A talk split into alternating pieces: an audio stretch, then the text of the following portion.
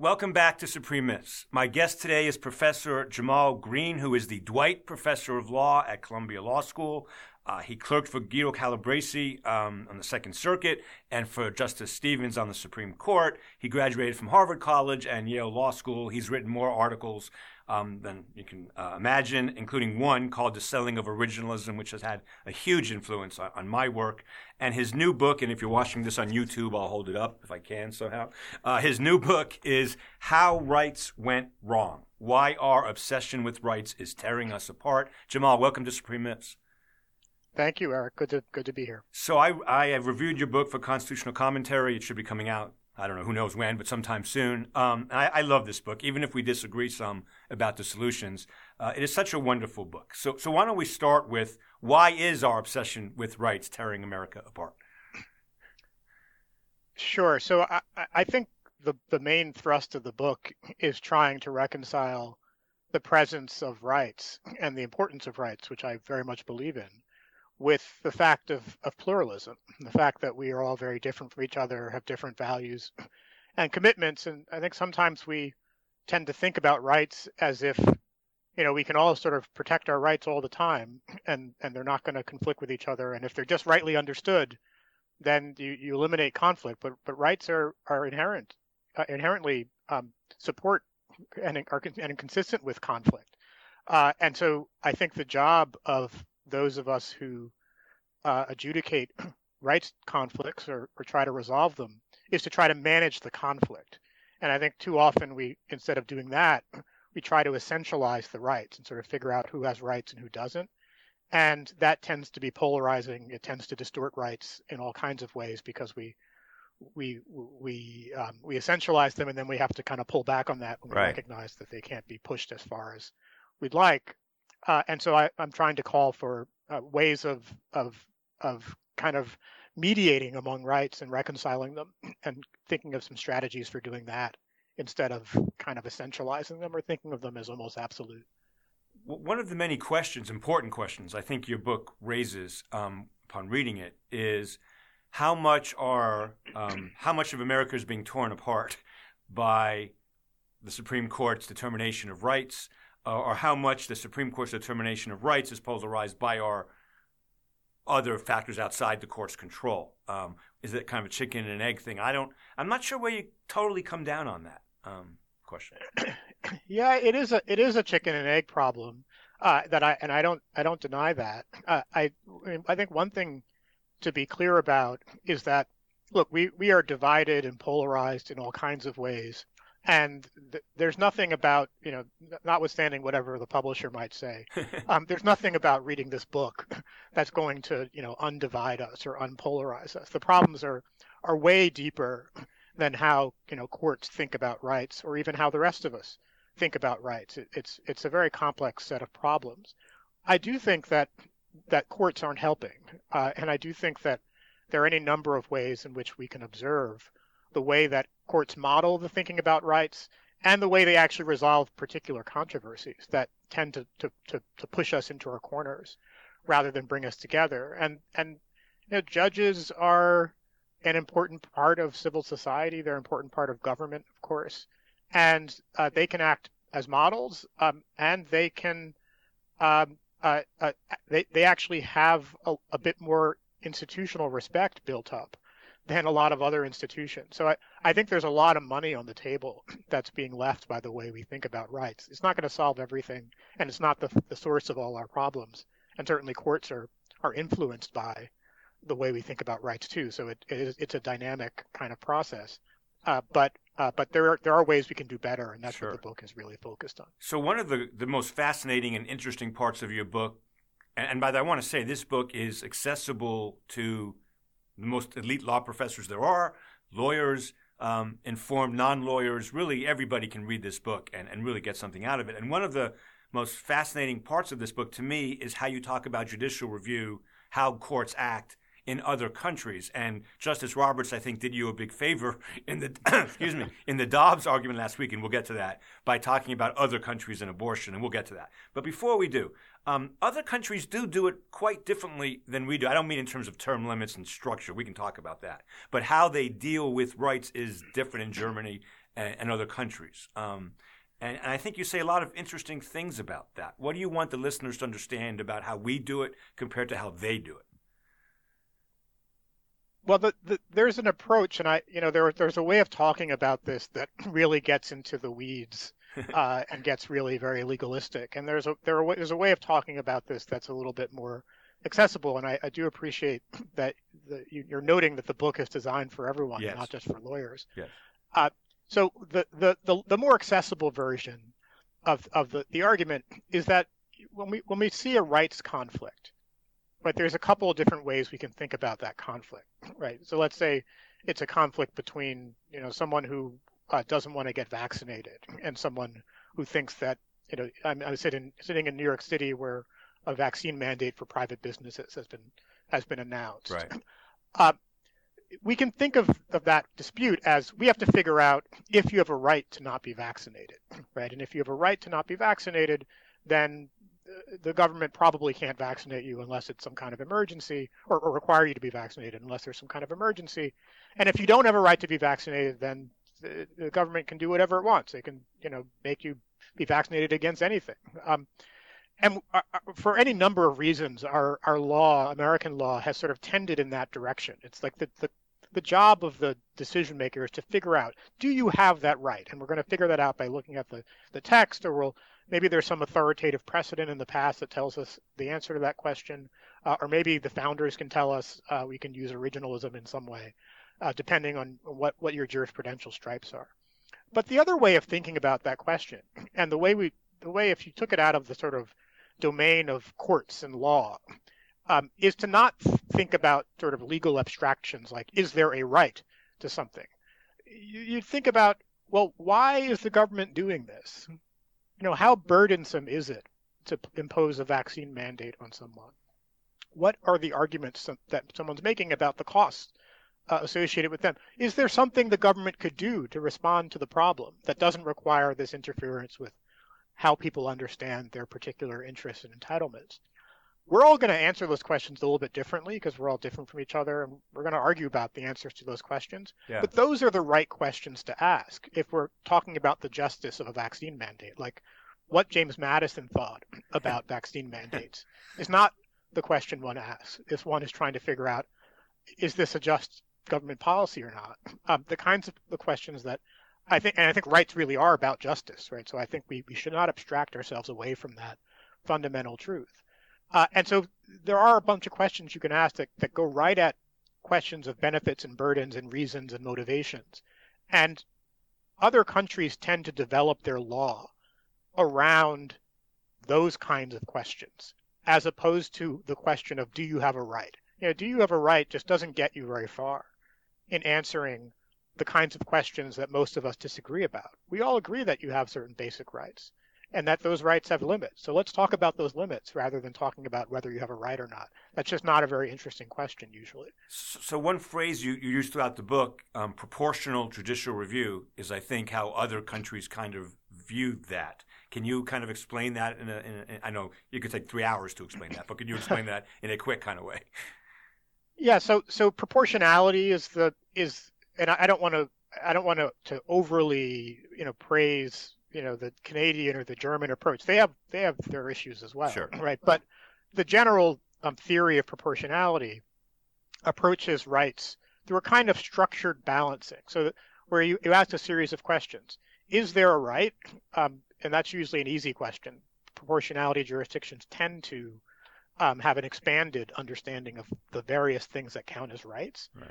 And, and the reason they have an expanded definition is because that doesn't really answer the interesting questions, right? So the interesting questions then are, well, is there, what's the government trying to accomplish? Is that something they legitimately are able to, to try to accomplish? So in our, my vaccine example, public health, okay, that's a legitimate objective. Is there a basic means ends fit relationship, proportionality in a sense between the means and ends? Um, is, is, is this vaccine requirement uh, directed at public health would be the the, the, the way you'd answer the question in my hypothetical. Um, and, and that's usually a pretty easy thing to pass for the government to pass too. In most jurisdictions that use proportionality, there's two other questions that are harder for the government typically. So the first is, is this the least restrictive alternative? Uh, and we, we recognize this in American law um, as uh, uh, something like a component of, of an intermediate or strict scrutiny test. Right. Um, are there other things the government could do that would accomplish its objectives without interfering with rights? Um, and and that's that question is asked a, across a very wide range of, of problems and, and, and disputes. So in that sense, it's it's actually more favorable to rights in, in that sense than um, than than typical American law is. And then there's a kind of a final test, which is a kind of in in uh, in other countries, and this is basically every other country, every other advanced democracy um, uses proportionality analysis in some form or another. So the U.S. is really the the the, the, the exception here.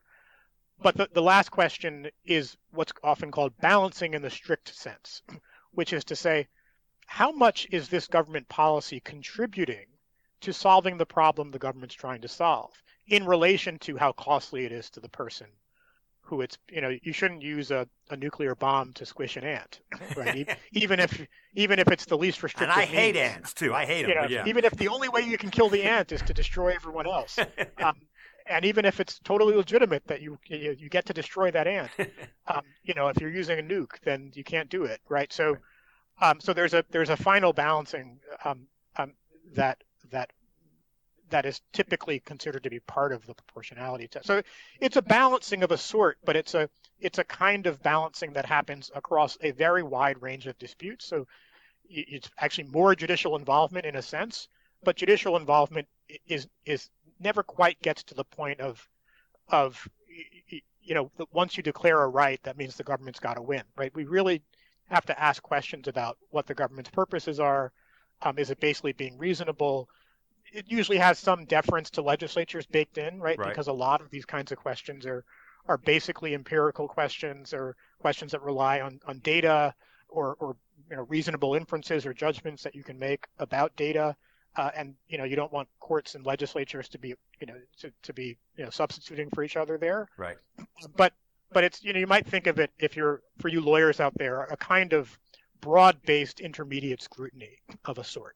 right um, so an observation and then a question. I, I hope this observation makes you happy. I, I, I will find out. Um, reading through your book, uh, it really did many parts of the book reminded me of Justice Stevens, who I, by the way, think is one of my favorite justices and who you clerked for. Trying to. one of the that's a compliment. Good. Um, one of the things I think that was so wonderful about Justice Stevens um, was his ability to get past legal formalisms, like the kind you were talking about, and get to the heart of the matter. Um, some of my favorite dissents in constitutional law are from Justice Stevens. For you lawyers out there, and uh, the Pennhurst case, I think his dissent is brilliant, um, and, and there are many others like that. Um, and so my, my question is, I guess, how much did he influence you? And then the second part of that question is whether your knowledge of him or you personally are courts supposed to, if, if we're going to do the kind of balancing you suggest in this book, are, are courts supposed to take into account their perceptions of public reaction, their perceptions of what the public will, will tolerate or wants or doesn't want, um, which, I, which which legislature should do, right? But I'm not sure courts should do. So I guess those are two different questions. But they, I think Justice Stevens wrote in a way that was incredibly anti-formalistic without doing the second thing. And I'm just wondering what Yeah. you're thinking. Um, so so good. I and I don't know that I know the answer to either of those questions, Okay. but I'll give a stab at it. So uh, so on on on influence, I'm sure I was influenced by Justice Stevens Yeah. in part. I I wrote a, an early piece. Fact, that I've I've written many pieces about Justice Stevens uh, over the years, um, which is what happens when you clerk for for someone and then Right. you're an academic. Um, but uh, I, I think the second of those pieces was a piece right at his re- was around his retirement um, called "The Rule of Law as a Law of Standards." Yeah. Um, and it was a res- essentially the title is a play on a well-known article by Justice Scalia uh, called "The Rule of Law as the law, as a Law of Rules," in which Justice Scalia defends his very rule-oriented approach. And I was trying to say that you can have an approach to law that is based on non-formalism, on kind of developing standards over time, and that that doesn't mean that it that it, you know you're not acting within the rule of law, right? It doesn't Right. it doesn't mean that um, that you're lawless. Um, that there there are ways of thinking about standards rather than rules in a structured way. Uh, and proportionality is trying to do that. And Justice Stevens himself never endorsed proportionality. Justice Breyer has done it on many occasions, but Justice Stevens never did. Um, but I recognize in a lot of his jurisprudence a consistency with uh, with that kind of analysis. I, I, think of, and maybe you're thinking of as well, his concurring opinion in Craig versus Boren, yes, uh, yes. which is the case announcing intermediate scrutiny for for sex discrimination, where he says, you know, I I, I think that you know sex discrimination is usually a problem, um, but it's not it's not that we should you know apply these you know very specific tests based on what kind of discriminations at issue. We have just you know there's just one equal protection clause and you it just applies to say don't you know government don't do unreasonable things uh, and I, am very sympathetic with that that approach, and I'm sure I was influenced by it. Um, the reason why I, I, I, hesitate a little bit is because of something that the other judge I clerked for, Guido Calabresi, uh, told me recently um, after reading the book, and he said, you know, this book comes out of a case that we had when you were a law clerk, and I, I had and Guido is a brilliant guy, and um, he's he noticed something that I had not noticed, which is I think he's right about this. That there there was a case we had, and this was on the Second Circuit, where it was a, a bunch of a police off a couple of police officers and firefighters who had participated off duty in a in a, a Labor Day parade in which they um, acted out some racist um, tropes and stereotypes, and they were punished by uh, by the mayor basically um, for for they were eventually fired, and and they brought a First Amendment challenge, right. saying you know we're allowed to to engage in, in speech on a matter of public concern. You know we're, really talking about race and and so forth,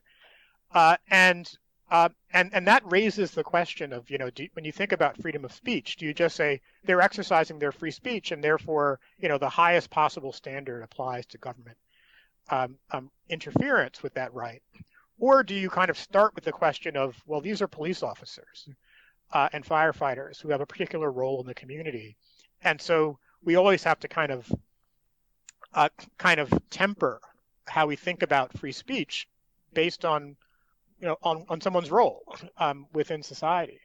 Uh, and and so thinking about the, the difficulty of wrestling with those questions, I think really did start with that that case way back when. Yeah. Um, go ahead.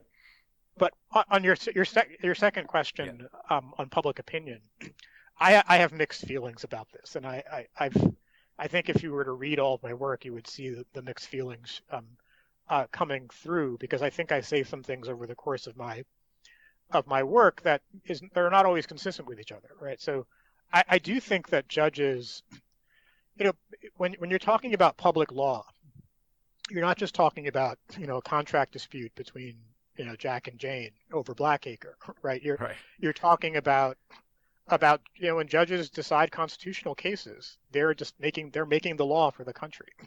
Um, as you've said many times, like the Supreme Court's not a court, and thank you. It's not, a, it's, and that's that's right. It's not a court in this in the same sense in which, you know, you, you and I might go to the to a court over a contract dispute, right? It's a it's a court in the the, the Kelsenian sense of a constitutional court, when it when it decides public law cases. Right. So it is making law, not with notwithstanding whatever you might hear at a confirmation hearing. Um, it's it's indisputably making law because it makes prospective rules for governing society more generally. Uh, and and so insofar as it does, uh, you know, it's got you've got to pay some attention to public reaction to the rules that you create because you're governing a society, a democratic society. And you know, we're not a country that amends our constitution very often. Uh, and so it gets built out over time by, by court decisions, by decisions of others as well. Paying no attention whatsoever to public opinion seems to me to be wrong. Um, that you've got to pay some attention to the society that you're governing.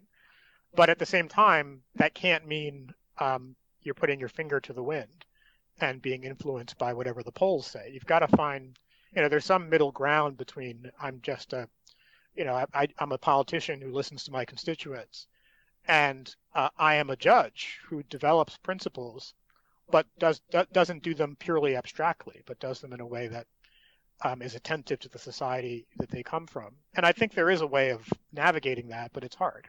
So it's interesting. Uh, you and I are frequent visitors to the San Diego Originalism Conference run by uh, the San Diego Law School, and Mike Rappaport and Mike Ramsey, other people. Um, and uh, I think if, if, if we suggested at that conference that public opinion has a role, mean, maybe, you know, small, medium, whatever, they would lose their lunch, you know, and yell at us and scream at us for a very long time and say, no, constitutional interpretation is supposed to be about text, history, precedent.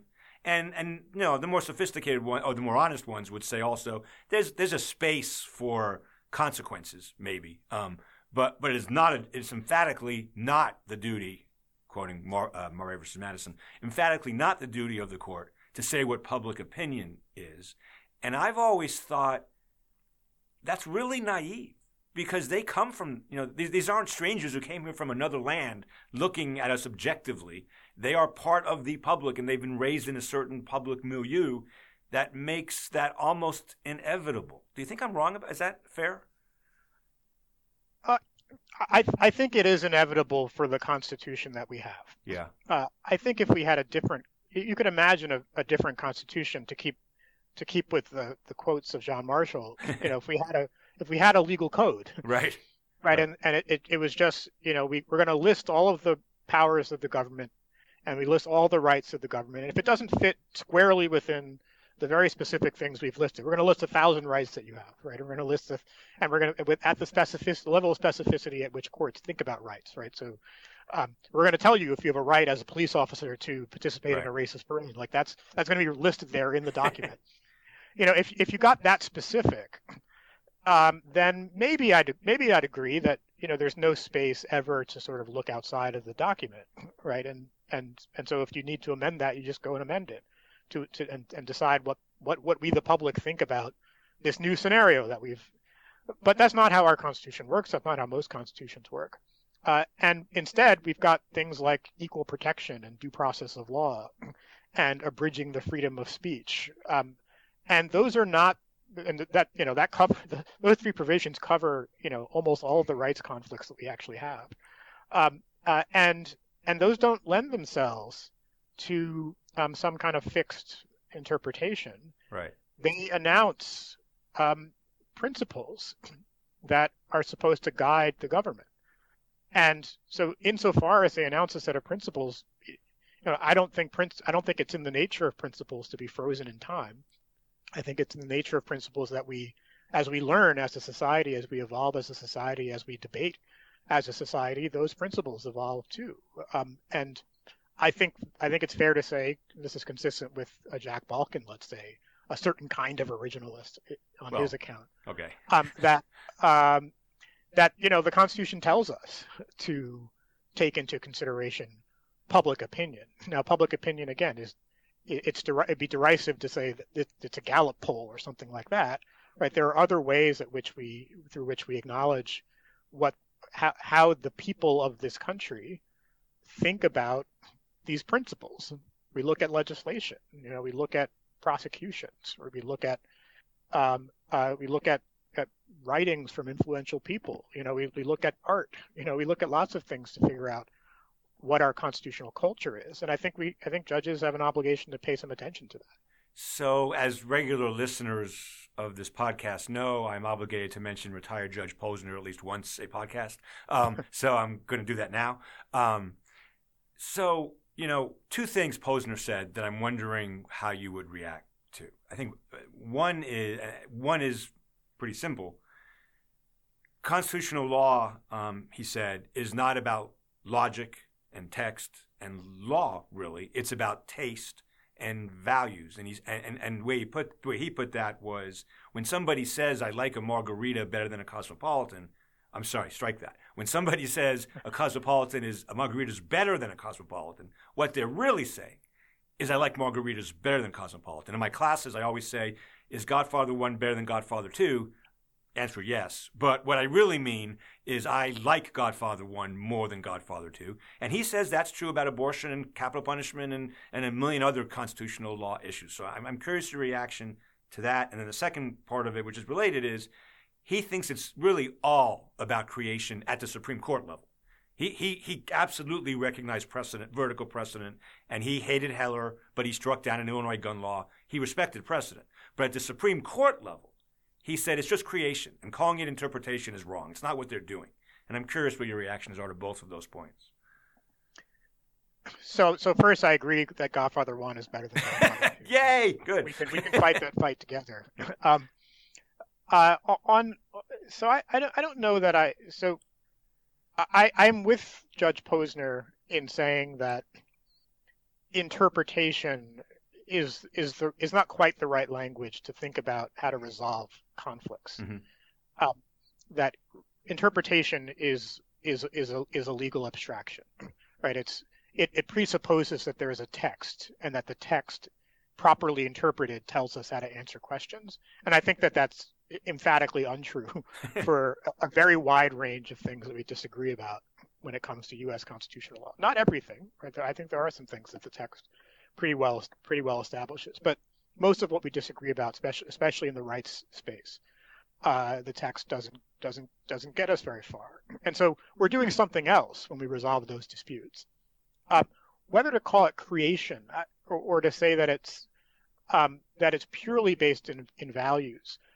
I, I, I, suppose if you said that one of those values is um, is adherence to a certain style of argument, um, I might agree, right? So, and here's where where Richard Posner and I um, differ is, um, and, and, maybe he would get to the same place through a, a different avenue, right? But uh, but I real I, I think that the practice of constitutional law is is by and large the practice of arguing about problems in a certain way. Um, and so as opposed to arguing about abortion rights by saying my God is better than yours, or by saying you know I believe in fetal rights and you don't, um, arguing about it through um, a set of materials, um, some of which is text and, and history, uh, but those don't get us very far in with this particular kind of issue.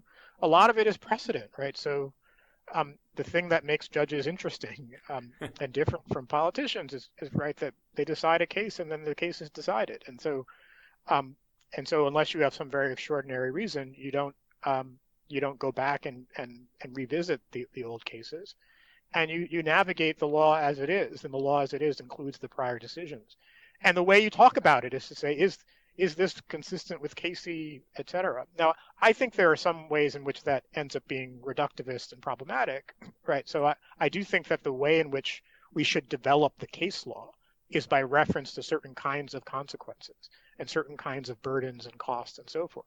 But I don't I don't not believe in precedent, right? I do think that courts should pay attention to to what they've said in the past. Uh, it's just uh, I have a different different view about how they should you know, what what what kinds of factors should be relevant in developing the law in particular directions. But but but there are, there is a difference, right, between the way that courts should talk about these things and the way that politicians should talk about these things. And and I don't know that you know Posner might say yes yes there is, but only because otherwise people wouldn't listen to courts. And so um, so there are kind of instrumental reasons why courts should do that. He would say he would Jamal he would say that exactly. He said it to me many times. Yeah. yeah. Right. So um, I don't know if I'm quite there. Um, right. Uh, but uh, but but the, the fundamental insight that it's a that it's a fiction, and I, I think a destructive fiction, that we resolve sort of difficult rights conflicts through something that you could reasonably call interpretation. I think that's right. Do Do you think? Um, so I'm on record on this, and you won't be surprised where I stand on it. Do, do you think the Supreme Court cares about precedent in cases they care about? obviously in cases they don't care about, sure, it's a work, it's a it's a management issue. But in cases that they emotionally, you know, care about, do you really think they care about their own precedent? I, I do, and I, I mean I, I think the Supreme Court is you know it's a they rather than an it. So like sure. you know different. I might say this differently about different members of the court, mm-hmm.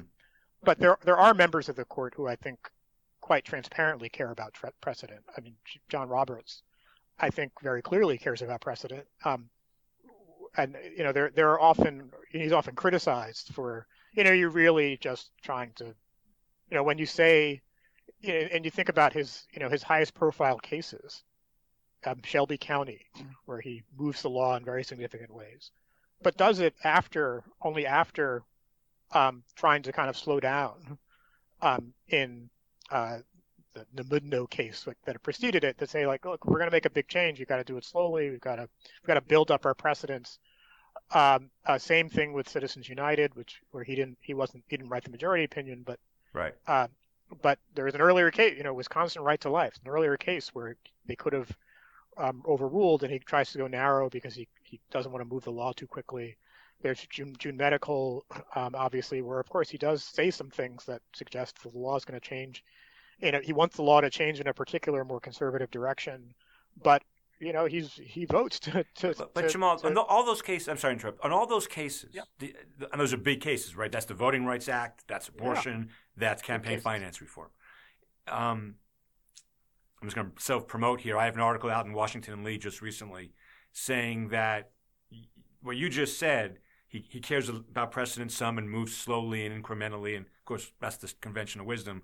Um, I don't agree with that. I think it's all hubris, and I give my evidence in that article. But what I want to ask you is um, do you think it's about precedent, or do you think about he cares about perceptions of the court? Those aren't the same things, or maybe they are the same thing. I don't know. Well, I, I think they serve the same ends. Okay. Um, you know, I don't think it's the case, and this is a very important point, right? I don't think that, I don't think that, I, I think the Constitution can be interpreted in ways that lead in conventionally conservative directions, and also in ways that lead in conventionally progressive directions, and have, have both of those interpretations be faithful interpretations of the Constitution, right? I, I, I it's, it's part, it, it, it's sort of baked into my views about constitutional law right. that that has to be true.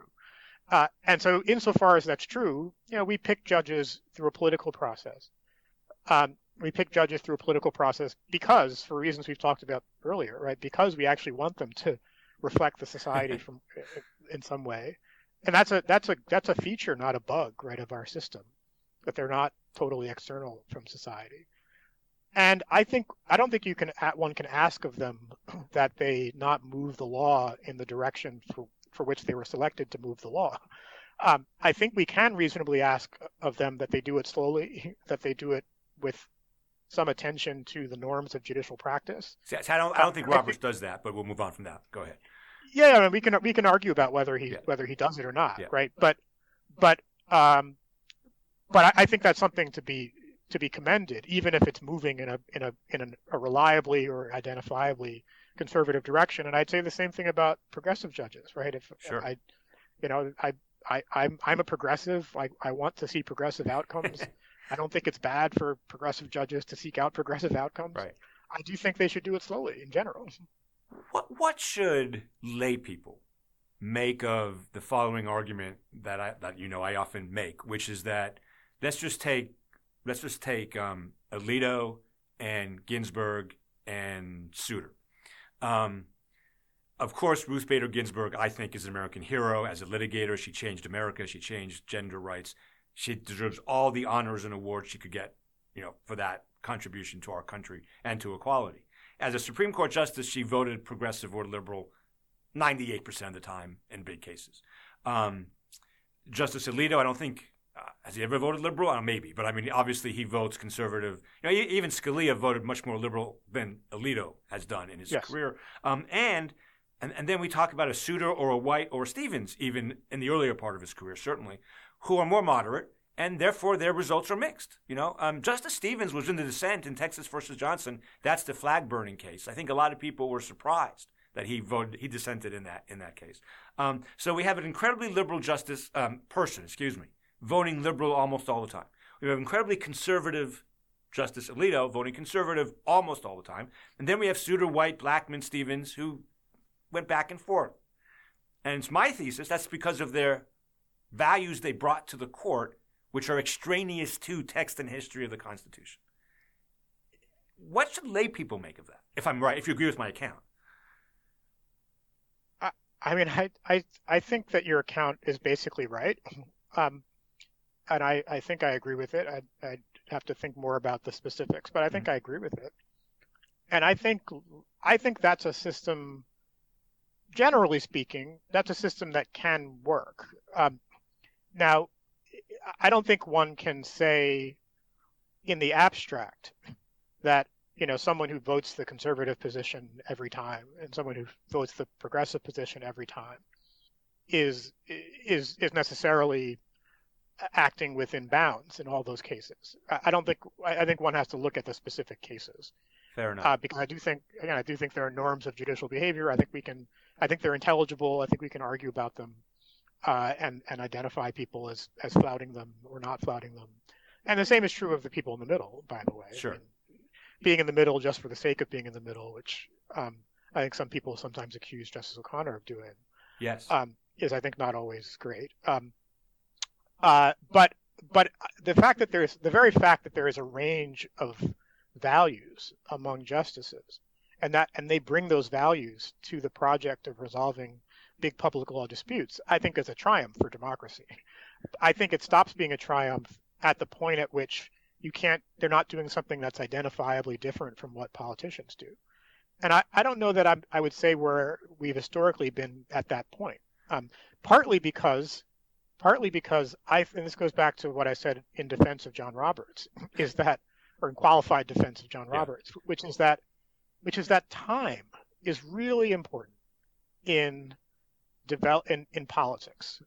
Um, if it takes 20 years to get from point A to, to point Z, um, that's really very different from it taking 20 days to get from point A to point Z. There are a lot of points of intervention, a lot of veto points, a lot of room for argumentation and redirection over a 20 year period.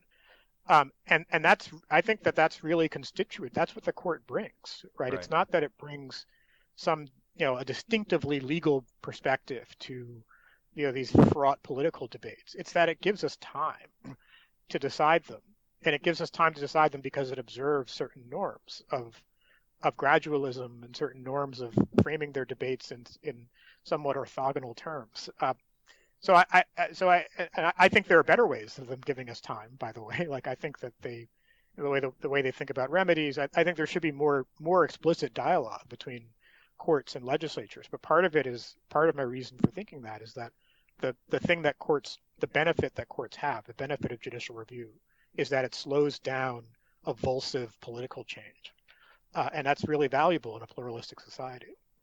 So, so, one more kind of general question about your work and your book, and then I, I want to do a lightning round of current events, if you don't mind, because you're you're, you're a thoughtful sure. observer of current events, and um, I didn't mention it, but you've published op-eds in all the major newspapers and stuff. So I do want to get to that. But um, know, other courts have specialized constitutional courts, uh, where where they where where I assume the judges are picked for a set of skills other than simply lawyering skills. They, Justice Roberts was a great lawyer. I think we can all, at least all accounts of him, are that he was a, just an excellent lawyer. And, and there have been other examples of that. Other countries do it, have very different confirmation processes, and I think they look for other values in their specialized constitutional courts. Would you? I, I, we may have to amend the Constitution or not. I don't know, but I'm not sure we would. But leaving that aside, would you be in favor of of kind of separating the court's functions, statutory interpretation, arguably maybe diversity over there, constitutional law over here, and having different people do different things. Well, I, I would say that I would I would I would want to re- revise our, con- our, our confirmation process if we if yeah. we did that. Yeah. I, I will say here's a, a, plug for my, my testimony to the to the Supreme Court Commission. Yes. Um, which it, which suggested a number of ways of changing how we think about our court.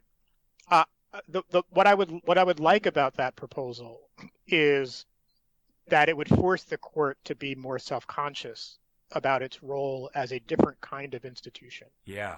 Than an ordinary court, right? So that when we think about things like standing, when we think about things like political question um, doctrine, when we think about things like advisory opinions, right?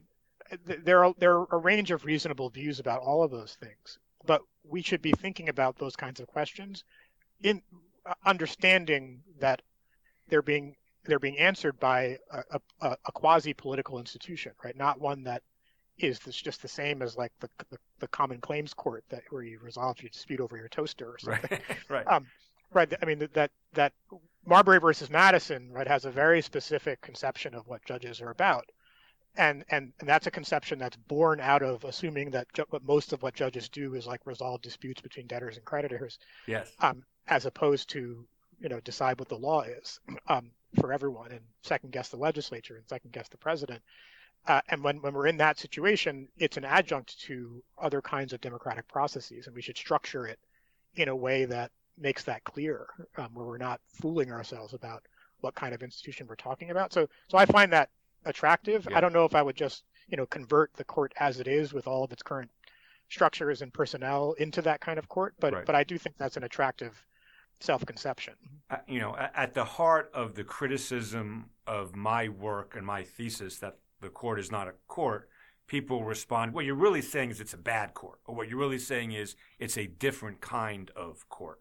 Um, and and when I, if I really want to be self, you know, reflective on this, I think what I am saying is we can call it a court if you want, but as you've been really articulate in saying today, it's a very different kind of court and a different mission than Fulton County Superior Court or, or the trial or even the New York Supreme Court or appellate courts or whatever. Right. It, it, that's pretty clear, right? I mean, that's yeah, absolutely. Yeah. Um, and, and other other countries that have separate constitutional courts explicitly recognize that. Right. Um, and they and they structure the procedures of that and the remedies of that court on that assumption. Right. Okay. So thank you. That, that's awesome stuff. Let me let me just go through a quick litany of uh, of current events. So last week, of course, was the big abortion argument in in the Dobbs case, and Roberts did two things. I, I know one of which you probably liked is he referred to other countries and what they do, and maybe we should take that into account as a general matter. Um, we already talked about that. I could not believe that three times he referred to the private papers of Justice Blackmun to suggest that Blackmun thought that the um, viability line was arbitrary, even though it turns out, as I think Linda Greenhouse wrote last week and, and others have written, that that was a very preliminary memo that he signed on to Roe, of course. He wrote Roe. He, he signed on to Casey. He signed on to the viability line. What do you think about why would Roberts why would Roberts do that? It's, it seems I don't know if I've ever remembered a Supreme Court justice during oral argument referring to the private papers of one of the people in the court. Yeah, I mean, I'm. I guess I'm not too bothered by it I, at oral argument. I mean, I. Right. So one of the things I would do with I, I think oral argument's too short. I would have oral argument be like four days long right. rather than rather than a few minutes, so that we could re- and, and so it, it, from that perspective, I, I think I like open conversation, right? And if the if the argument is over whether viability is a is an arbitrary line or not, I don't think it is an arbitrary line. But if if one were to if one's arguing about that, and one of the things in your arsenal is, you know, the guy who invented it thought it was an arbitrary line, I, I wouldn't say you're sort of not allowed to refer to that. Um, that that said, you know, I, um, uh, I, I you know, I, I, I I, I, I wouldn't to your first point about him referring to foreign yeah. law. I, I, I, do I do think we should pay attention to what others do when they're faced by with, with similar problems, right? And, right. and uh, it's not like only the U.S. has struggled with how to think about abortion rights, um, but the kind of selective, you know, if you're not someone who really um, has has deep knowledge about what's happening in a foreign jurisdiction, if you're in fact in most instances not committed to not taking it into consideration, I think you're then kind of stopped from saying, oh well, but we're going to pull this sort of one thing right. out of you know if if you say like yeah we look at foreign law and bring on the briefs like so we can actually right. dig into this. That's one thing. But if you say, you know, don't, as you said at his confirmation hearing, we don't pay attention to foreign law. Oh, but now, now that I see this one fact that I, I find right. helpful, um, without any context of the surrounding facts that are also relevant to this question, uh, that that I would object to. Okay. Um, what do you think of Justice Barrett's, I think three, I could be wrong about that, but I think three questions or statements that the uh, greater availability of adoption today um, undermines some of the rationales of Roe and Casey. And I ask that knowing that you think that's the kind of question that might be relevant and, and, and it's not a textual question it's not an historical question. It's kind of a part of the many many factors smart people have to think about when going through different perspectives on abortion. But i'm just curious what you thought of that line of questioning. So i was surprised by it. Yeah? I will say that. We all were. Um, um, and i was surprised by so let me let me just say that I think that if that an if one, if one were to write an opinion that said that the reason why uh, abortion rights can be limited is because people can just give up their kids for adoption after they're born, if that's what you were to rest on, I would say that that's um, I, I, would be heavily, highly critical, of, yes. to, yes. to, say the least, yes. uh, of of that reasoning. I think it it's it's insufficiently, horrifically insensitive yeah. to the to the burdens of of unwanted pregnancies, to the burdens of of pregnancy in general, the burdens of childbirth, to the burdens of actually giving birth to a human being, and then what that means emotionally for someone. I I, I will not assume and so, uh, so I, I, would have wanted her to give a little more context um, to yes. that kind of question, yeah. given the reasonable inferences one can draw about why she was asking it. Right. That that said, I I'm I I'll wait for the opinion. Fair enough. Fair enough. Yeah. Before I before I pile on on that, um, given that uh, it's it's part of part of the job of a person or oral argument to, to probe the the limits of an argument and and and, and I I'll I'll just chalk it up to maybe not seeing how it how it would be perceived, uh, unless and until I see an opinion that that that shows the deficiencies that I think we're all rightly worried about. I was going to move on, but the last point you made is really interesting.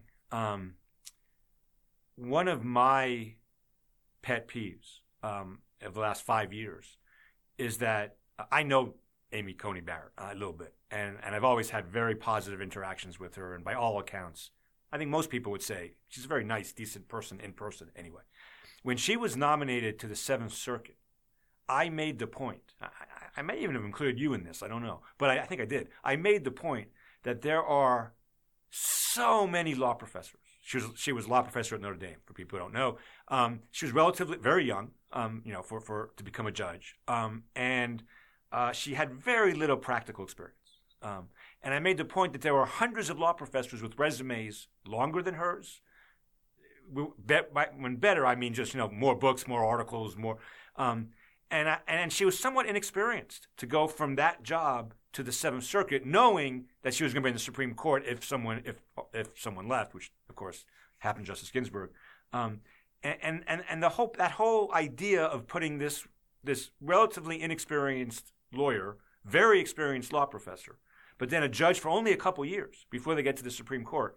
Um, it just really disturbed me. I, I, I didn't. I, I, think we can look at Ginsburg or even Roberts and say, look, Roberts is, was known as one of the great lawyers in America. He was. He was known for that. Um, you know, even Scalia, who you know I can't stand, he had a reputation, an intellectual reputation not deserved, but he had it before he got to the court. She doesn't have any of that, other than she's a really nice, thoughtful person. Well, there are a lot of really nice, thoughtful people out there. I'm, and, and I think she did, and the reason I'm saying this to you is you triggered me by saying she didn't, she might not have expected the reaction she got to what she might have thought was kind of an innocent line of questioning. And that's important, I think, especially now that it's being audio, live streamed on the audio. I don't know. I, guess I'm asking you to react to all of that. I, I don't know what you can say. Yeah, I mean, I, I think that's. I think I think everything you say is fair. I mean, okay. and I, I don't. I've only interacted with her some yeah. um, as a law professor, not not much at all. Uh-huh. Um, and my my impressions are the same yeah. as yours are.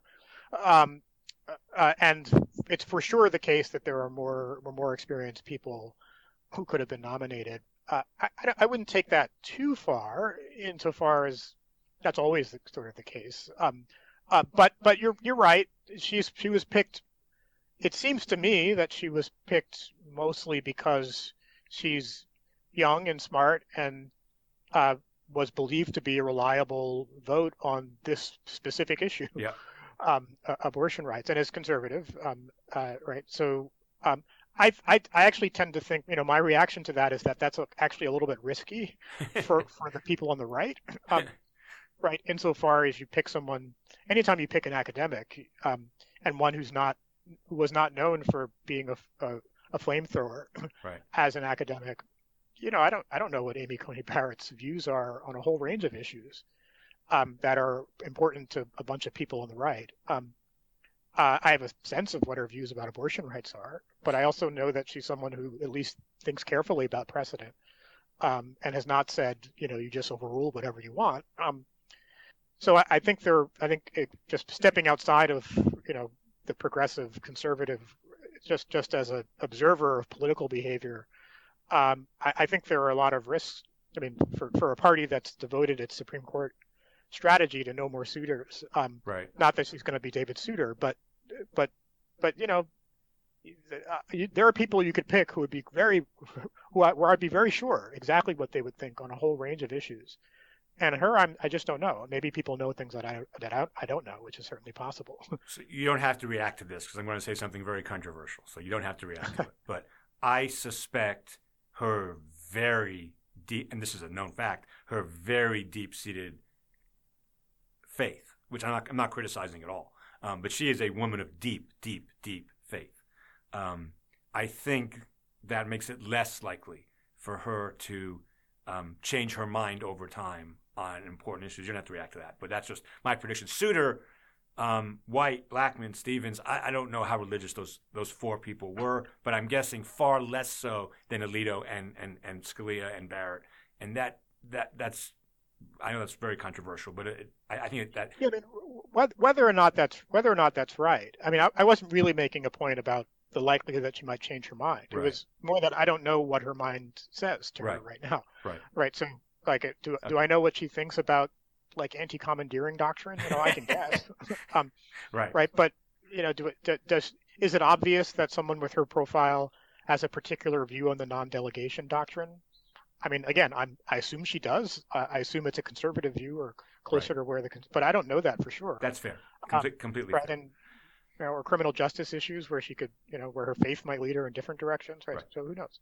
So let's um, let's end um, with this. Um, uh, people know I wrote a book called "Originalism as Faith." I think you're cited in that book more than any other academic. I could be wrong, but I've certainly your work on originalism really influenced that book and my personal journey through originalism.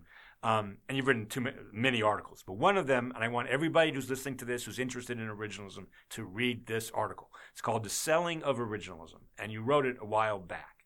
Um, I think it is one of the smartest pieces on a topic that has been overwritten by me and everybody else for the last 25 years. Is there a way to to kind of quickly summarize the your thesis in that piece? Um, maybe that's too hard a question to ask. You know, I know you wrote it a long time ago, um, but it's a great piece. Well, I, I, appreciate that. It was my job talk piece. So, so oh. as with everyone's job talk piece, I, I now cringe when I think about it. Right. So you shouldn't, because it's great.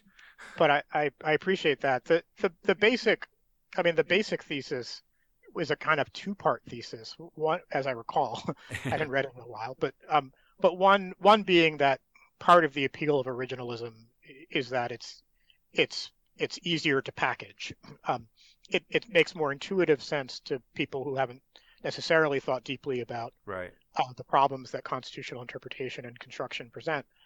Um, uh, and it, um, I don't know if I said this exactly in, in that piece or in others, but uh, but it, it, taps into um, certain deeper values that we have around the founding as well um, that go beyond sort of law in a narrow sense, but but but but tap into how we feel about America uh, as a project. But there is a second piece of it, which is, and when we and when when we think about interpretation, theories of interpretation, those are actually good features of the theory of interpretation. So that um, that from a progressive perspective, um, at the time, you know, progressives were big on popular constitutionalism. Yes. Right, and and so and and if you know if we think that law can evolve through social movements and through political movements adopting their own visions, that an interpretive method can be part of that.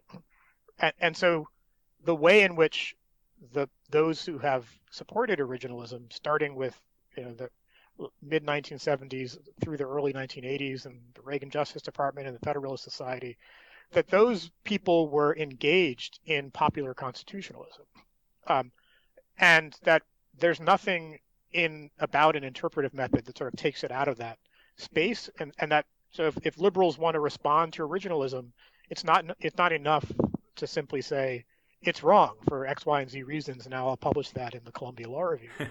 um, you, you, know, you've got you've got to get out and sell your method, um, and that that's actually a, sort of a totally legitimate, totally time honored way of engaging in uh, in in in this project of constitutional uh, evolution. Right. I, I, I, think one of the things you said in that article that I picked up on and I then um, kind of went, went further on in my book is that also originalism is different things to different people. And, and that's a really important point. to the Sean Hannitys and, and Fox News, you know, correspondents who mouth the words, they have no idea what they're talking about, and it's it's a political label. But to academics who think deeply about these issues, that's why I called it originalism as faith, as opposed to something else. They really believe it. I think I'm not I'm not I'm not suggesting bad faith on their part. And then to the justices, I think it depends. I, I think some act in bad faith on it, and some don't.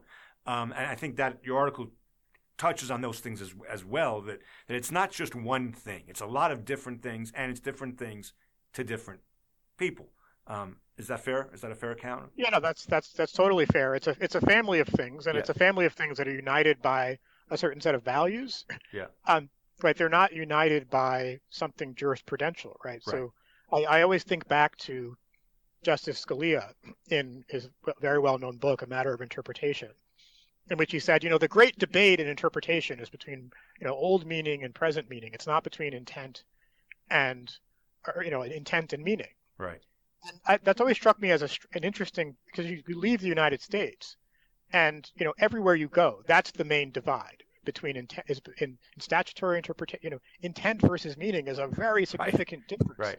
Interpretively, um, it's a, it's a hugely important difference, but it doesn't become it's not a difference if it doesn't matter right if it, if it's just a matter of you sort of aligning your are you aligning yourself with some basically conservative set of values you're aligning yourself against against progressive change um, then yeah they are this they are kind of you, it doesn't really matter whether it's intent or, or meaning because right. you because it's not a it's not a theory of jurisprudence right it's a right. it's something else and i where I've, elsewhere i've called it um, a, a form of ethical argument which is following philip bobbitt yeah uh, who who characterized a certain style of argument that taps into our character as a as a people um, as a, a, form of interpretation, and originalism really fits that. Right? You're saying something about are we a progressive people, or are we a people that are tied to a particular set of points in the past? And that aligns with standard progressive conservative debates in politics. Right. Uh, and so that, that's that connection has been drawn by the purveyors of originalism and you know tying your method to our values is something progressives could learn a lesson from yes that and selling progressivism better i'm waiting someday for your piece the selling of progressive politics or something like that um, but anyway jamal thank you so much for doing this this has been just uh, wonderful I, i'm going to hold it up again for the youtube folks this is a really good book um, People should read it. How Rights Went Wrong, Why Our Obsession with Rights is Tearing America Apart. And I say it's a really good book, even though I think I want judges to do much less than you want them to do. Um, but that's a reasonable disagreement and doesn't in any way take away from the enormous value of this book. So, so, so thank you so much for doing this. Thank you, Eric. Uh, it's really been a pleasure. Great.